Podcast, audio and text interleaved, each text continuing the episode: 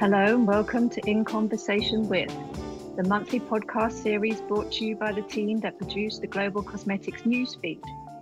2023's theme is Circular Cosmetics. This month's topic is sun care, and I'm your host, Siobhan Murphy. It is estimated that currently somewhere between 4,000 and 6,000 tonnes of sunscreen enters the world's seas each year.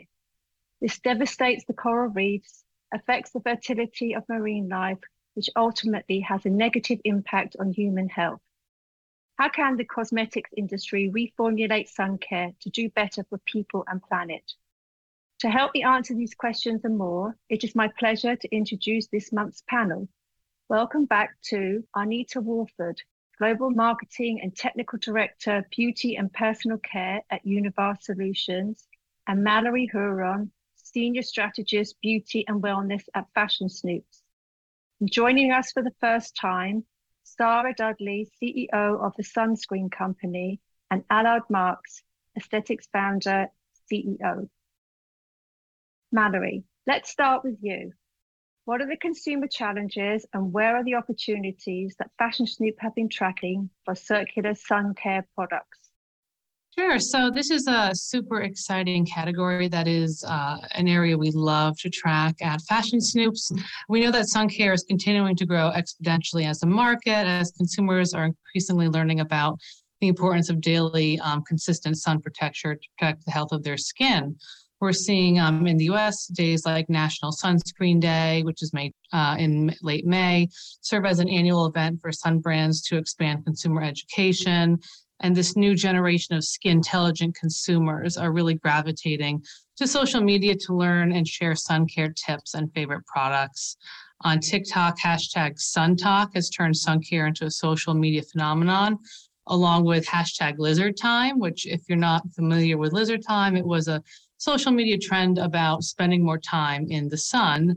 And actually, in our recent solar energy beauty shift, we highlighted how sunscreens are helping us engage with the sun more, but safely.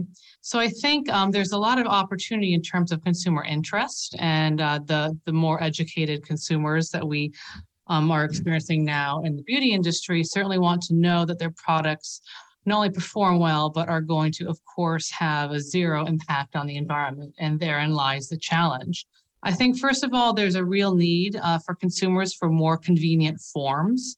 Sunscreen, historically, it has been maligned as messy, goopy, not the most pleasing texture. Of course, now with this sun care revolution, we're experiencing such a change in better textures, better formats, and we're seeing things like stick forms.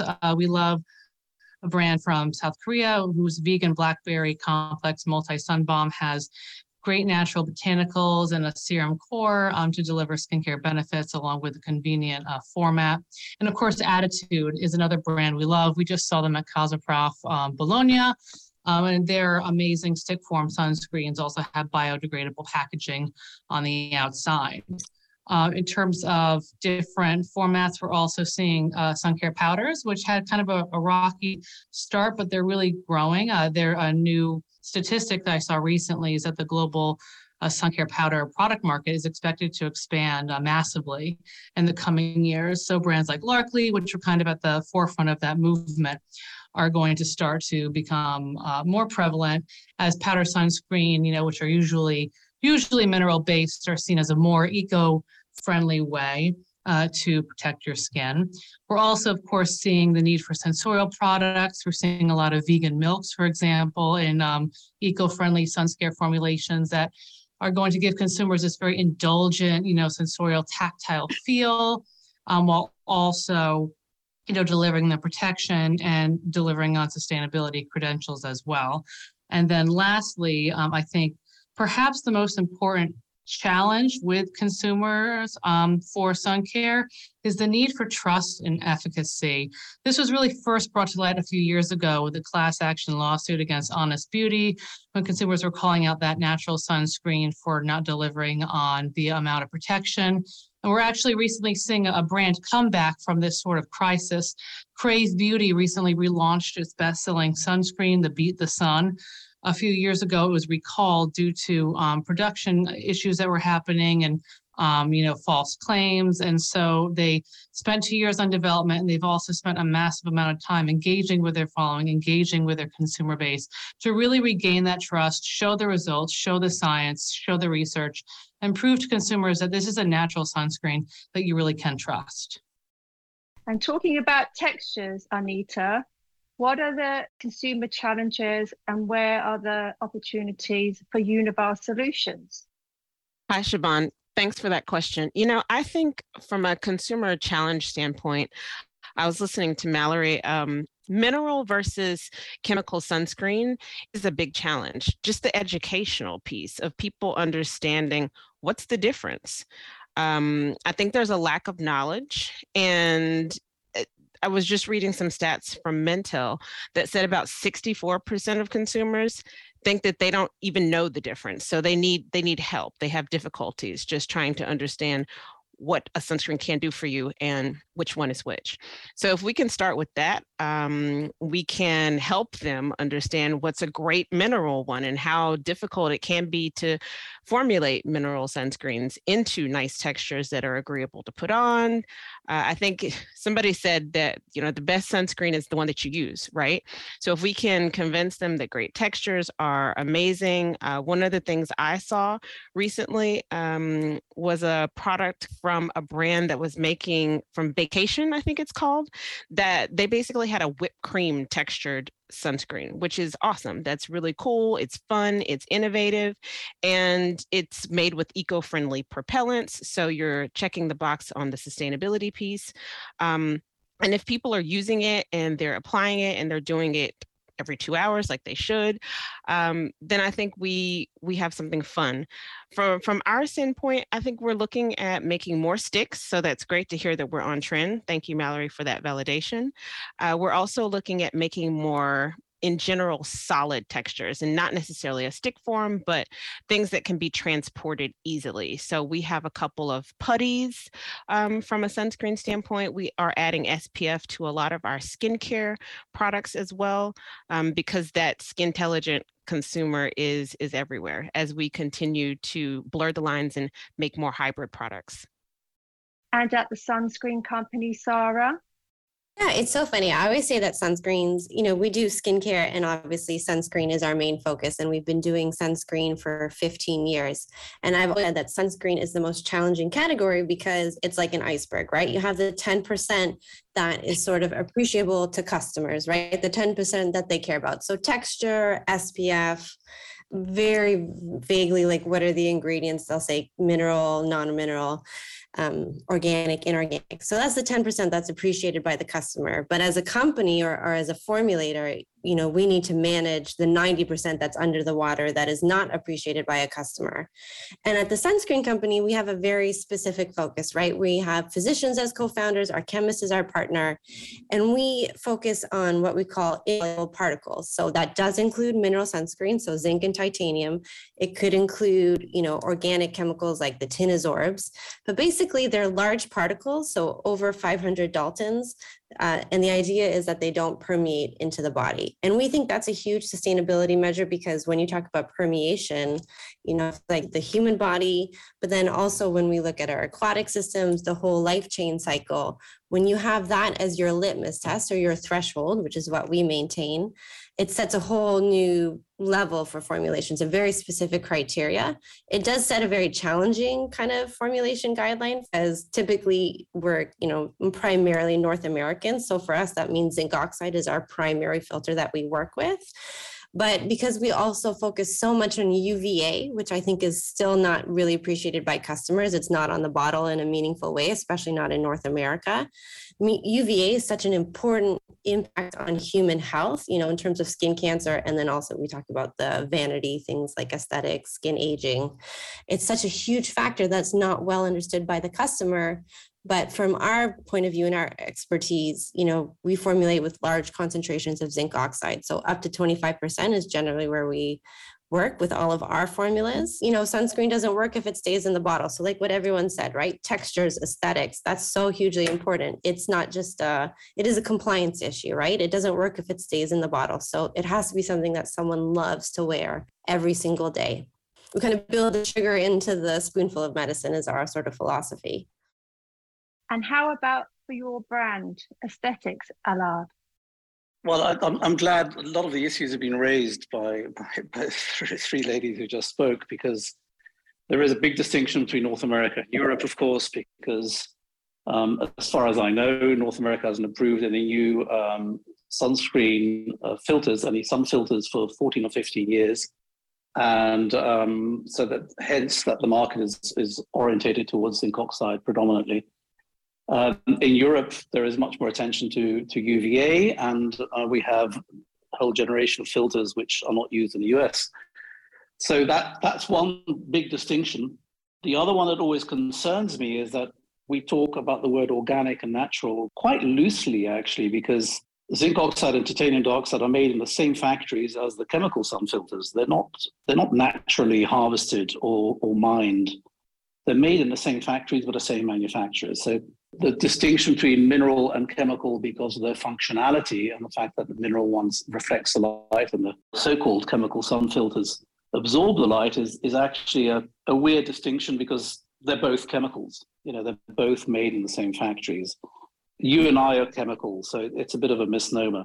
And then moving on the point of biodegradability, and I always have a concern about that word, because things can degrade, disperse, dissolve in the ocean and still do harm. So biodegradability is a red herring. It really is. And it really worries me that is still a criterion for products.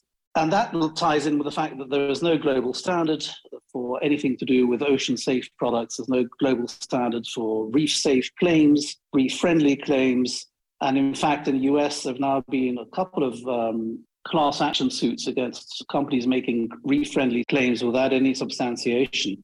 I think this is all moving in the right direction, I have to say, and the bans on certain ingredients is a great move in the right direction. And then when it comes to circularity, we've got the worldwide exclusive license for a patented ingredient which is derived from red seaweed, which we've used only in a high-end cream because the extraction cost is still so high. But that's a marvelous development, and one which I'm really proud of, housed in the Aethic brand. So there's some great early buds and signs of moving in the right direction. The consumer is being left behind and is uninformed or misinformed by some of the words that are being used. But we're moving in the right direction, and I'm full of hope. And thinking about minerals versus chemicals, Mallory, what are the technical challenges? And where are the opportunities that Fashion Snoop have been tracking for circular sun care products? So within the technical challenges for sustainable sun care, we're really seeing the same challenge, although, of course, there are some particular challenges for sun care that I'm going to get into in a moment. But we're seeing the same challenges as we see for other sustainable skincare products, which right now, so we've had this natural movement for so many years now. And the very first focus of this movement was, okay, 100% all natural. We're going to market our products as 95, 96, 97, 98, 99.9% all natural origin. And that aspect of being completely all natural was for the first wave of this sustainability movement we've tracked recently. That was the first focus. And then we moved into the packaging discussion, which was, of course, was spurred on by mainly by huge concerns for the ocean, the haunting images of sea life being trapped in straws and water bottles. And so we've now seen the whole post-recycled plastic movement pick up, and consumers become keenly aware of what their products are packaged in. But now I think this era is, and this is very pertinent for sun care, the challenge technically is how to marry the formulation and the product in a way that delivers a satisfying product texture and experience, but houses that experience within packaging that is fully environmentally friendly. And fully environmentally friendly, you know, does not need to mean zero waste, can, you know, even if it's just separate to recycle, recyclable components, you know, some perhaps aspects of the packaging that will safely biodegrade. And I think the point about Safely biodegrading is a good one because it's true that there is a lot of misinformation with biodegradability, but things that are compost friendly, for example, I think is another certification we're seeing grow. But I think the technical challenge is to marry those two needs together and to create that really satisfying experience for the consumer. I saw recently in an article that a research team of Italians and Americans, I think Tortini et al., they did a review of these sorts of challenges, and basically they found that also physical UV filters and balancing these natural physical UV filters with that sort of tactile, pleasant experience was also a huge adoption factor for consumers. You know, a formulation maybe, you know, environmentally extremely good, but it might not deliver on the consumer experience. So I think certainly from a textural standpoint, formulating those textures is also really important. And how about Univar Solutions, Arnita?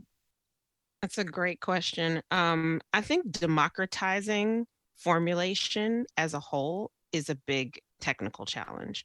You have to have the time to produce a good sun care product. The product, you know, the process of doing sun care versus skin or hair is more lengthy. It takes a lot of time and years to research, to develop, lots of testing, multiple rounds of testing to ensure your quality and the safety of the product is good. And when I say democratize, not only from a time constraint issue, but you know, not everyone can afford it. You have to be able to spend that time and then test your product. And testing is expensive. So if you don't have those resources, you can't really move into the sun care space, and you can't really put out products that consumers believe in and that are going to give you a safe and efficacious result. From our side, you know, we work on a global scale. We are really holding the hands of a lot of brands at this point, whether that's doing some of that SPF testing for them, whether that is helping them speed up their time to market with doing some formulation work for them, and then also advising and consulting on the regulatory issues. I mean, navigating regulatory, as Allard mentioned, you know, the FDA regulations in the US versus what's available in Europe versus what's available in Asia are drastically different. And a lot of these smaller brands have no idea. They're really discovering and uncovering the process as they go. So they really need some support with that. And then last but not least, I think if we look at all of the different formats that are on the market today, the consumer experience, as Mallory mentioned, is really important. But it's also important to be able to deliver a product that is efficacious, that can easily be transformed and transported, and also that ultimately, that product, you can put it on, you don't have a white cast all over your skin, it went in easily, and you're ready to reapply it at the end. And unfortunately, that type of formulation takes talent. It's not just poof, we can, you know, anybody can formulate a sunscreen really easily. So I think that technical challenge as a whole is something we as an industry need to tackle through education and also through inventing basically new testing methods and new formats. Democratizing sun care, Sara, is that something that happens at the Sunscreen Company? Yeah, so at the Sunscreen Company, I mean, I liked what Mallory was saying about, you know, the first wave of sustainability. A lot of focus was on naturally derived ingredients. And, you know, as you know, we've been around for 15 years, essentially working mostly on mineral sun care, highly aesthetic facial sunscreens, highly protective in the UVA range. So for us, you know, that's always been technically challenging. And we were kind of in that phase where there was a lot of focus on naturally derived ingredients. I mean, I'm not anti-naturally derived ingredients, but we work with pretty specific technical challenges. So you can't be painted into a sort of formulations corner, right? It's nice to have as much range in your formulations toolkit to be able to explore all the textures and formats that people want, right? Our goal has always been to take, you know, mineral sunscreens and put them in formats that people love. So we have a sunscreen that is the consistency of a serum, but is 25% zinc. We have one that is a lip balm that blends to be clear.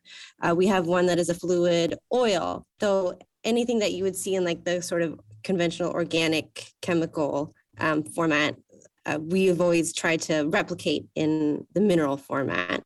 That's something that's really important to us, you know, to give people the breadth of experience that they're looking for and the application that they're looking for. That's really, you know, we've gone a little bit more breadth in terms of formulation tools to be able to explore that. And I think that just serves the public really well. And in terms of things like inclusivity of being, you know, everyone being able to use the sunscreen that they want, specifically for us, mineral sunscreens, you know, we formulate one that is absolutely transparent on all skin tones, 25%, you know, can be blended in on a Fitzpatrick skin type 6 with no issue, right? And I think that's important to show that, that is possible, that we're not limited by that. If you think about it, mineral sunscreens have been around in popularity since the 90s, but really have sort of gone more popular within the past 20 years. So less time than, you know, the organic chemicals here in North America. But we're really kind of in our zone now. We're in our lane of being able to give all the options that people are looking for. So it's kind of breaching the technical challenges of it. And now we should be able to give people what they want, right? If there's sort of a will and a way to be able to explore those textures and deliver on those capabilities, it is possible if a company wants it, right? I think we have to move beyond those kind of customer briefs and really make sure that we're covering that 90% that I talked about before in terms of the whole experience of a sunscreen. And for you, Allard, what are the technical challenges and where are the opportunities at Aesthetics? Our brand uses chemical sun filters, the ones that are classified as such, which the chemists call organic products. But of course, that's a totally different meaning to the word organic than the consumer understands. So we've overcome those challenges. We've got a very smooth product that doesn't sting the eyes, which spreads easily, which absorbs into the upper layer of the skin very well and affords great protection, which we've had proved to us over time and time again with water sports professionals are using it for hours and hours on end, reapplying hopefully as often as we recommend. But so we've overcome some of those obstacles. In terms of the opportunities, we're really excited about our seaweed ingredient, and we now have to find ways of having this truly vegan, truly organic ingredient, and finding ways of extracting it and purifying it at a lower economic cost, so that we can use it more readily in our products. So that's the next challenge for us. And thinking about organics, Mallory, what are the environmental challenges and where are the opportunities that Fashion Snoop have been tracking for sun care products? This is a really dynamic area that we're tracking. Ingredients are a huge factor in all of our beauty products. Hero ingredients can sort of make or break a product nowadays. And I think actually starting out with the topic of ingredients in terms of environmental challenges, I think for circular sun care products, responsible and common sense ingredient sourcing is going to be crucial to establishing this next generation of circular sun care. There's a recent example I saw of the brand Surf Dirt, whose sunscreen contains beeswax, so it can't be marketed as vegan, but the reason they source this beeswax, they source it from a community of completely regenerative, holistic beehives. It supports the local farmers. It supports the local bee community. So it essentially is doing a vast amount of good through this ingredient. And it's being included despite not being able to stick that vegan label on it that so many consumers have become, you know, like drones to try and find this vegan stamp on every single thing, but they specifically don't include it so that they can ultimately create a product that's going to benefit and enrich the world ultimately through their sourcing. Aside from the ethical issues of ingredient sourcing for circular sun care, we also are seeing biotech grow massively. Biotechnology has been just like the common refrain that we keep coming back to at Beauty and Wellness at FS because we really see it as this like magic solution for so many environmental issues posed to the beauty and wellness industry. So using the marriage of nature and science to be able to create ingredients previously found in nature, but create them in a lab, ferment them, recreate them, create a biomimetic alternative to them so that, you know, instead of sourcing some 100% natural compound from a flower that only grows in this one area, and over harvesting it is going to devastate the community.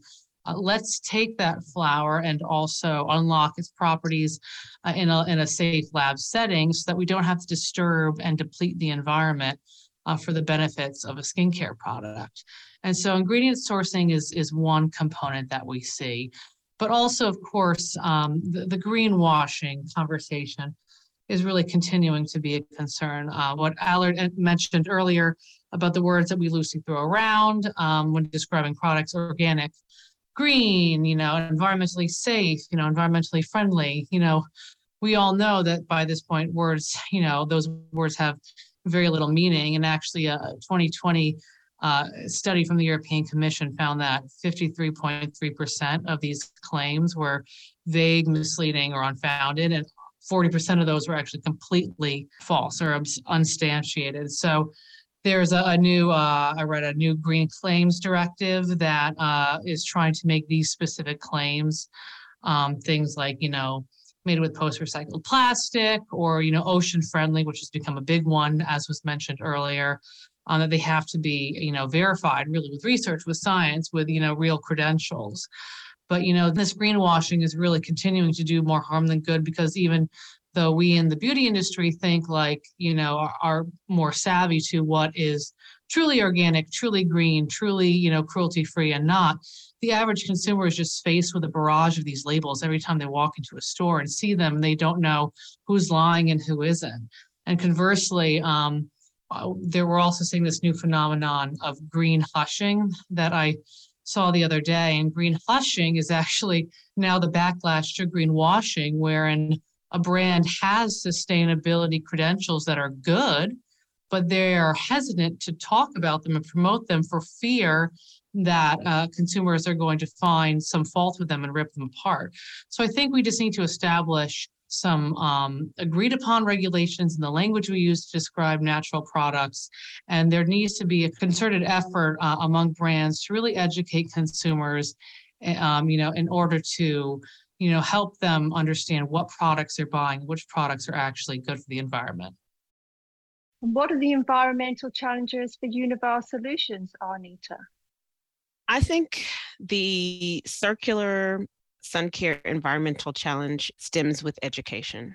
A lot of it is ingredient led, of course, but it stems with education. If we as an industry better educate the consumer to make the right choices, then they will in turn not have this fear of doing harm to the environment.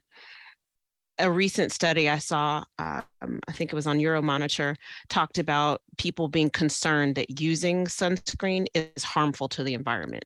So the fact that consumers are still asking the question, is it worse for me to use this sunscreen or to have skin cancer, is a problem. And I think we need to attack that with education, informing them, making some very clear distinctions with language, because language really does matter in this case. Allard has mentioned multiple times how consumers don't know the difference between organic filters and chemical filters, or what organic really means. And is that organic, or are we just talking about mineral filters? So we are using confusing internal, if you will, internal industry language, and we need to be more clear with our external communication to consumers. And I think brands have to own it, talk about the great things they're doing, be very forward in their environmental RSE policies, and just let the consumer know what they're doing. If they are using actual certified organic products, if they are using or have a percent naturality in their formulation, why is it important for the environment? And then come back to the circularity piece. So that's just the formulation, but let's talk about your packaging. Let's talk about your formulation process. Was it water intensive? Was it labor intensive? Was it just in general energy heavy? What have you done to decrease that piece? And then look at the full cycle. Is your product now recyclable? Can it really and truly be broken down? Is it just going into the ocean, et cetera, et cetera? So I think we have to communicate better, educate more, and hopefully some of these challenges will disappear as people can make better informed decisions. Is education key at the Sunscreen Company, Sara? Yeah, absolutely. At the Sunscreen Company, I mean, a huge part of what we feel is our sort of, you know, task with our scientific founders and expert panel is education. And I mean, we don't consider ourselves environmental. We certainly try and keep on top of the latest research. And I think it is an emerging science and there's so much research that is coming up every day.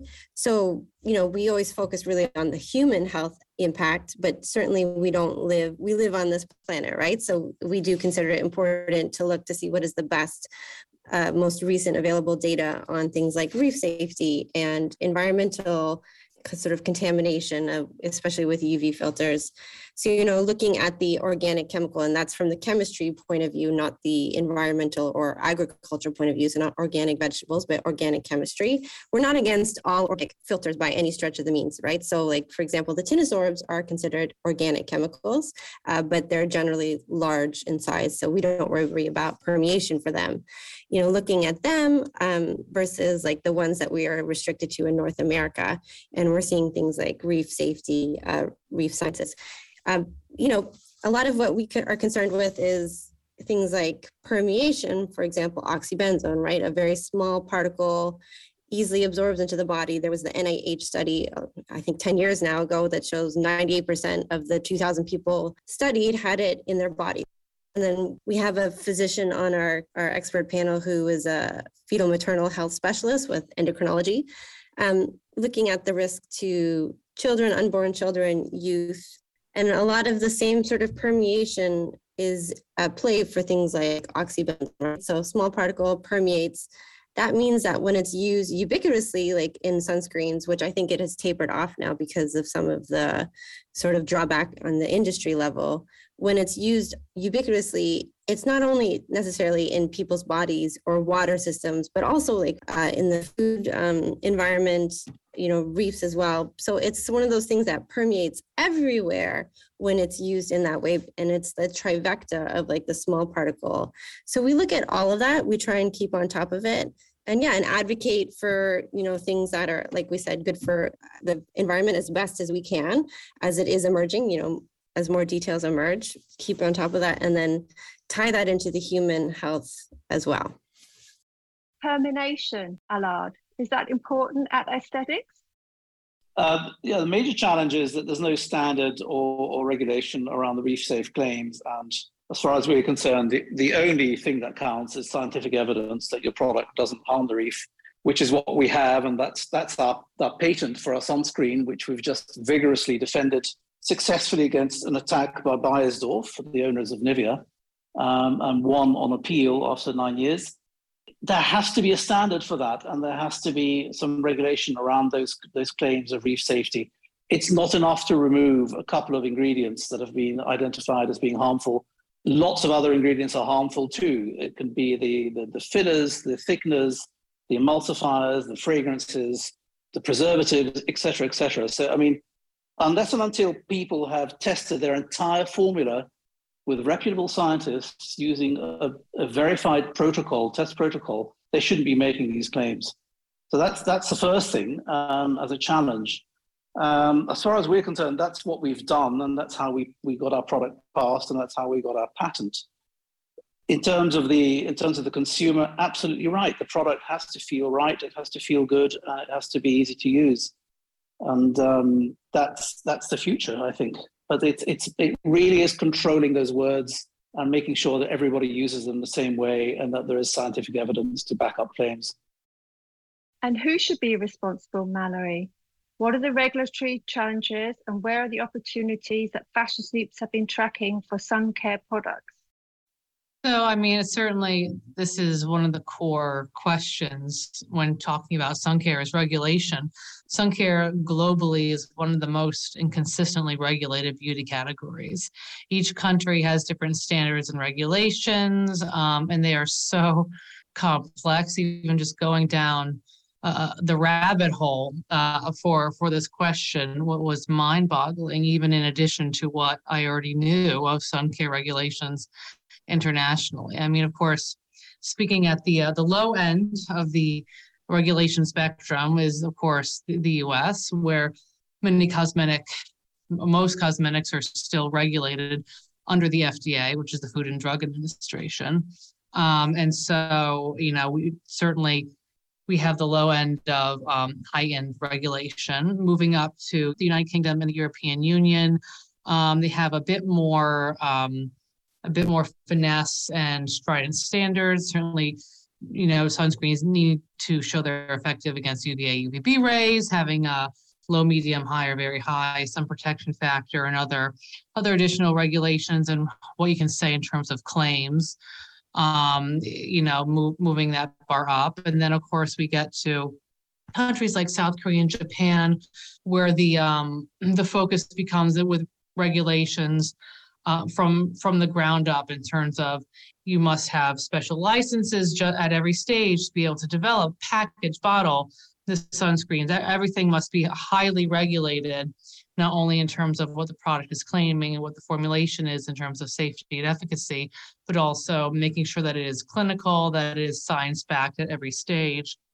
And then moving up to Australia, who has extremely high regulatory guidelines for sunscreens, you know, they really have expanded the global standard for what sunscreen regulations should be, not only in terms of the product itself, but how it can be marketed to consumers. And I think brand Go-To Skincare, when they launched their Nifty 50 sunscreen, I think this was a year or so ago, they had a really great social media campaign that was teaching consumers about what these regulations are and showing them through how they're promoting the product, what they're not allowed to say about it, which was a super interesting way of very sneakily educating consumers while also getting them to think about the types of regulations that we should have as standard across the board, across the globe. I mean, we're all, you know, even depending on environments, of course, you know,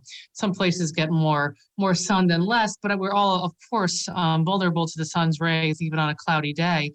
And as we move into a new era where climate change and increasingly strong UVA, UVB rays are going to massively challenge human biology, sunscreen really is a vital product for humans to be able to live in this new environmental reality. So there has to be better cooperation on the international scale of what we're going to allow to be called sunscreen. And for your company, Arnita, Univar Solutions, what are the regulatory challenges? So as a global ingredient distributor, you know, our challenge is really to support our principals with the ingredients that they are trying to put on the market. For example, DSM in the US, recently we helped campaign with them on Capitol Hill as they were trying to get a PPE bill passed for sunscreen as personal protection equipment, because as Mallory said, you know, she's got some great insights. The human body is about to be extremely challenged with the sun rays coming at us due to climate change. And they felt very strongly about being able to offer that to all workers that need it. So that's one of the things that we're working on. But I think ultimately it's about being in support of different regulations that are coming up, being loud and being using all of our force as a global distribution network to really help people get approval for new filters. I think that's the way. And the fact that we don't have anything that's global, we don't have a global approval list at the moment, where a brand who's launching in the US and Asia and China and Australia and Europe can launch one formulation. It has to be drastically different today across all of those regions. And we are for sure there to help brands, help them formulate for that challenge right now. But I think to take it a step further, it would be great for us to help support getting those approvals for new filters, or being able to just use something different in a different region. I think the testing methods also is a way that we are helping support some of these regulatory challenges, because ultimately you have to be able to show that your product works. And not everyone, I don't know some of the brands on the phone, but for sure, not everyone knows this, but depending on how you tested it, what method you use to test your SPF, you get a drastically different result. So I think even harmonizing some of the testing methods is a way forward to get, you know, over the hurdle of some of these challenges. And then finally, I think we need to just be careful with some of the new formats that are coming out. I also was at Cosmoprof last week walking the show, and I saw some great product. And one of the things that intrigued me was some of the wearables that were there. And there was a specific one that launched, and it gave you all day sun care protection. Now, all day sun care protection, never seen that. That's not regulated. Those type of claims. We're regulating right now creams and serums and sprays, but what happens when it becomes a wearable? And I think the future of sun care is in expanding beyond just the cosmetic piece, and it is looking at tech and what that can do, but I think we need to also be reminded that that will be an additional challenge as we move forward. PPE, is that something you think about at the sunscreen company, Sarah? Yeah, it's funny. I mean, if I had a wish list, I would love to have, you know, an international standard. It would make our job so much easier in terms of getting regulatory approval. If you had one body and then you had global regulatory approval, it would be a daydream. But I mean, we fell into Canada. Health Canada is our sort of main regulatory body that we always keep our eye on. And then, of course, the FDA, because we sell into the US. And I mean, Health Canada, I would say, was probably very close to Australian regulations as well. And they actually distinguish between everything. Sunscreen is considered a drug. They distinguish it in terms of good manufacturing practices very differently depending on the UV filters that you use. So one is a DIN for anything that is not zinc oxide and titanium dioxide. That's a natural health product. And it's funny, in seeing those two ways that they regulate, you can kind of see the importance of having balance, because you can over-regulate for sunscreens. And I know people think, well, can there ever be too much regulation? Is not good in, you know, in the consumer sort of safety or interest to overregulate. What could be the harm? And I think sometimes, unfortunately, you know, where it becomes almost like a bureaucratic nightmare, if I'm being honest, where just endless, you know, validation and testing methodology, it becomes so cumbersome that it can kind of really restrict innovation, right? And the incentive for a brand is to make a product like a DIN, a sunscreen, let's say, that has, you know, zinc oxide with encapsulated octinoxate. That was a formula that we had several years ago, but it was so cumbersome to make it, you know, within Canada because of all the regulations. The sort of incentive was to make it and then not change it because the restrictions, you know, your validation phase was very intensive testing and then would go to a lower risk testing. So the idea of innovation was really challenging. And I think you see that with these brands who've had these formulas on the market for 15 years who haven't changed them because it's so costly. And in the FDA, you know, we see kind of a stalemate, right? They came out, I think it was in 2020, where their update saying, these are the two ingredients that we consider GRAS, so generally recognized as safe and effective, zinc oxide and titanium dioxide. Great. And then the other 12 ingredients were up for review, saying that they needed to look at things like permeation studies. So maximal usage safety trials to show things like permeation is not an issue. And of course, you know, there was the subsequent a study in JAMA showing that a lot of these filters were permeating into the body at rates that were much higher than was anticipated. So they're sort of in a stalemate that not much has been done since that update. And we're not really sure the status of what raw material suppliers have submitted in terms of safety data, like what filters, you know, like the tinosorbs, will they ever be introduced into the US? And then even newer filters. I once spoke to a tech company who had developed a biotech filter It was mimicking something that was found, like a protein in the body that had great UVA protection, great safety data. But my question to them was, how would you ever get this approved by the FDA? Like, are you 20 years out before the FDA would ever consider adding this to the monograph? It has to be on the monograph to make it accessible to anyone to use, right? To any brand to use. So there's so much in the way that can kind of get in the way of innovation, that overregulation can be burdensome and in a, you know, sort of hassle. But obviously you do need regulations as well, right? And consolidated regulation, and even in terms of, like Mallory said, you know, testing methodology would be huge and important, and just really help with consumer education as well. But we're not there yet. Is global regulation something that you would be interested in, Allard? Certainly, with a new novel ingredient such as the one we have in our high-end face cream, there is some way to go in really declaring, making all the claims we would like to make.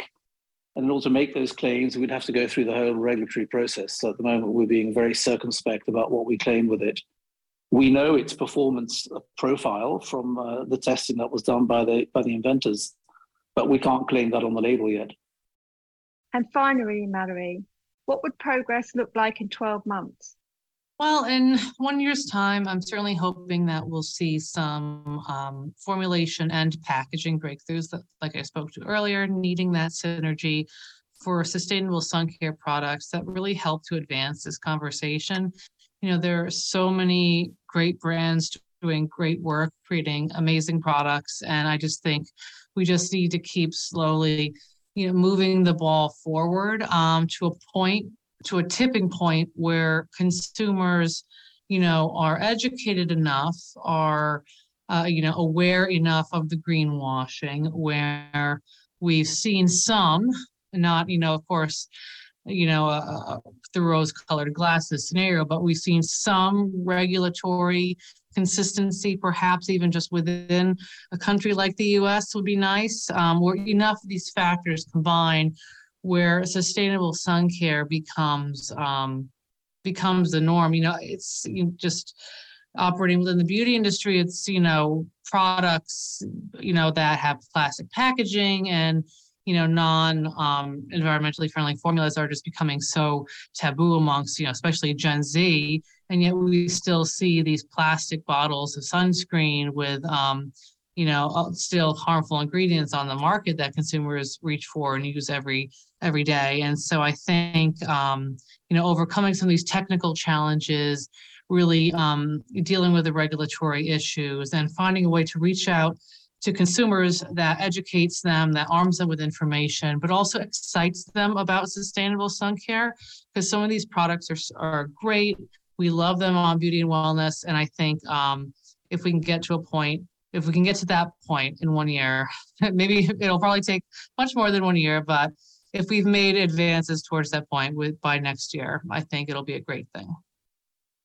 And regarding formulation, Arnita, what does progress look like? I think in 12 months, if we are able to have bespoke sun care, so specific personalization tailored to everyone's individual needs, that would be amazing.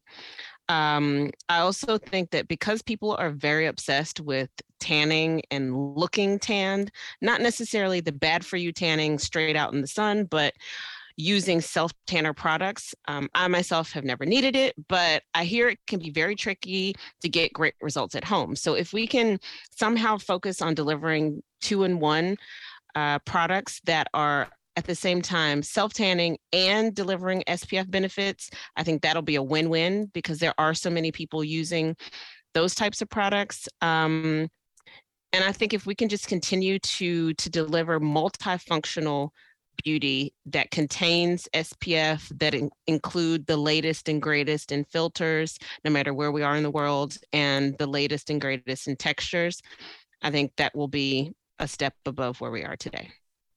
How about at the Sunscreen Company, Sara?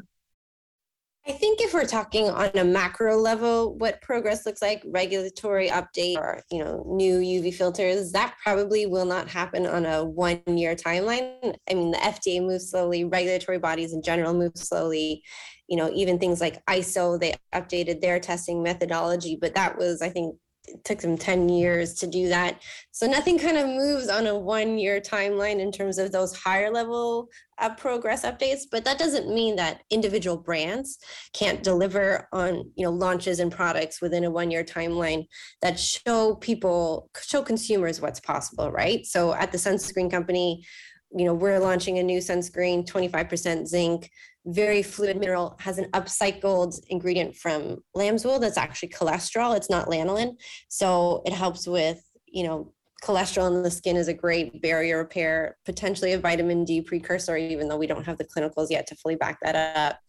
You know, there's little individual gains that brands can make to show consumers that you can use a safe and effective sunscreen with high UVA protection that you're going to love every day. And convincing that consumer that that is possible, I think, would be a very possible win within 12 month span. 12 years, there'll be maybe other changes, but 12 months, that would be sort of my best, you know, approximation for what's possible. And for you, Allard, what does progress look like for your brand aesthetics? Progress for me looks like all the sunscreen brands that make false claims being taken to task. Whether that's through class action suits or whether that's by regulatory standards. I think that would be a great thing for the consumer, that they know that when they read something, it's actually true. And other than that, it's, progress for me would be that our photomin ingredient from red seaweed, that we can find a way of extracting that at a lower cost. And with that, I would like to thank my guests, Mallory, Arnita, Sara and Allard for joining me today, and to you for listening.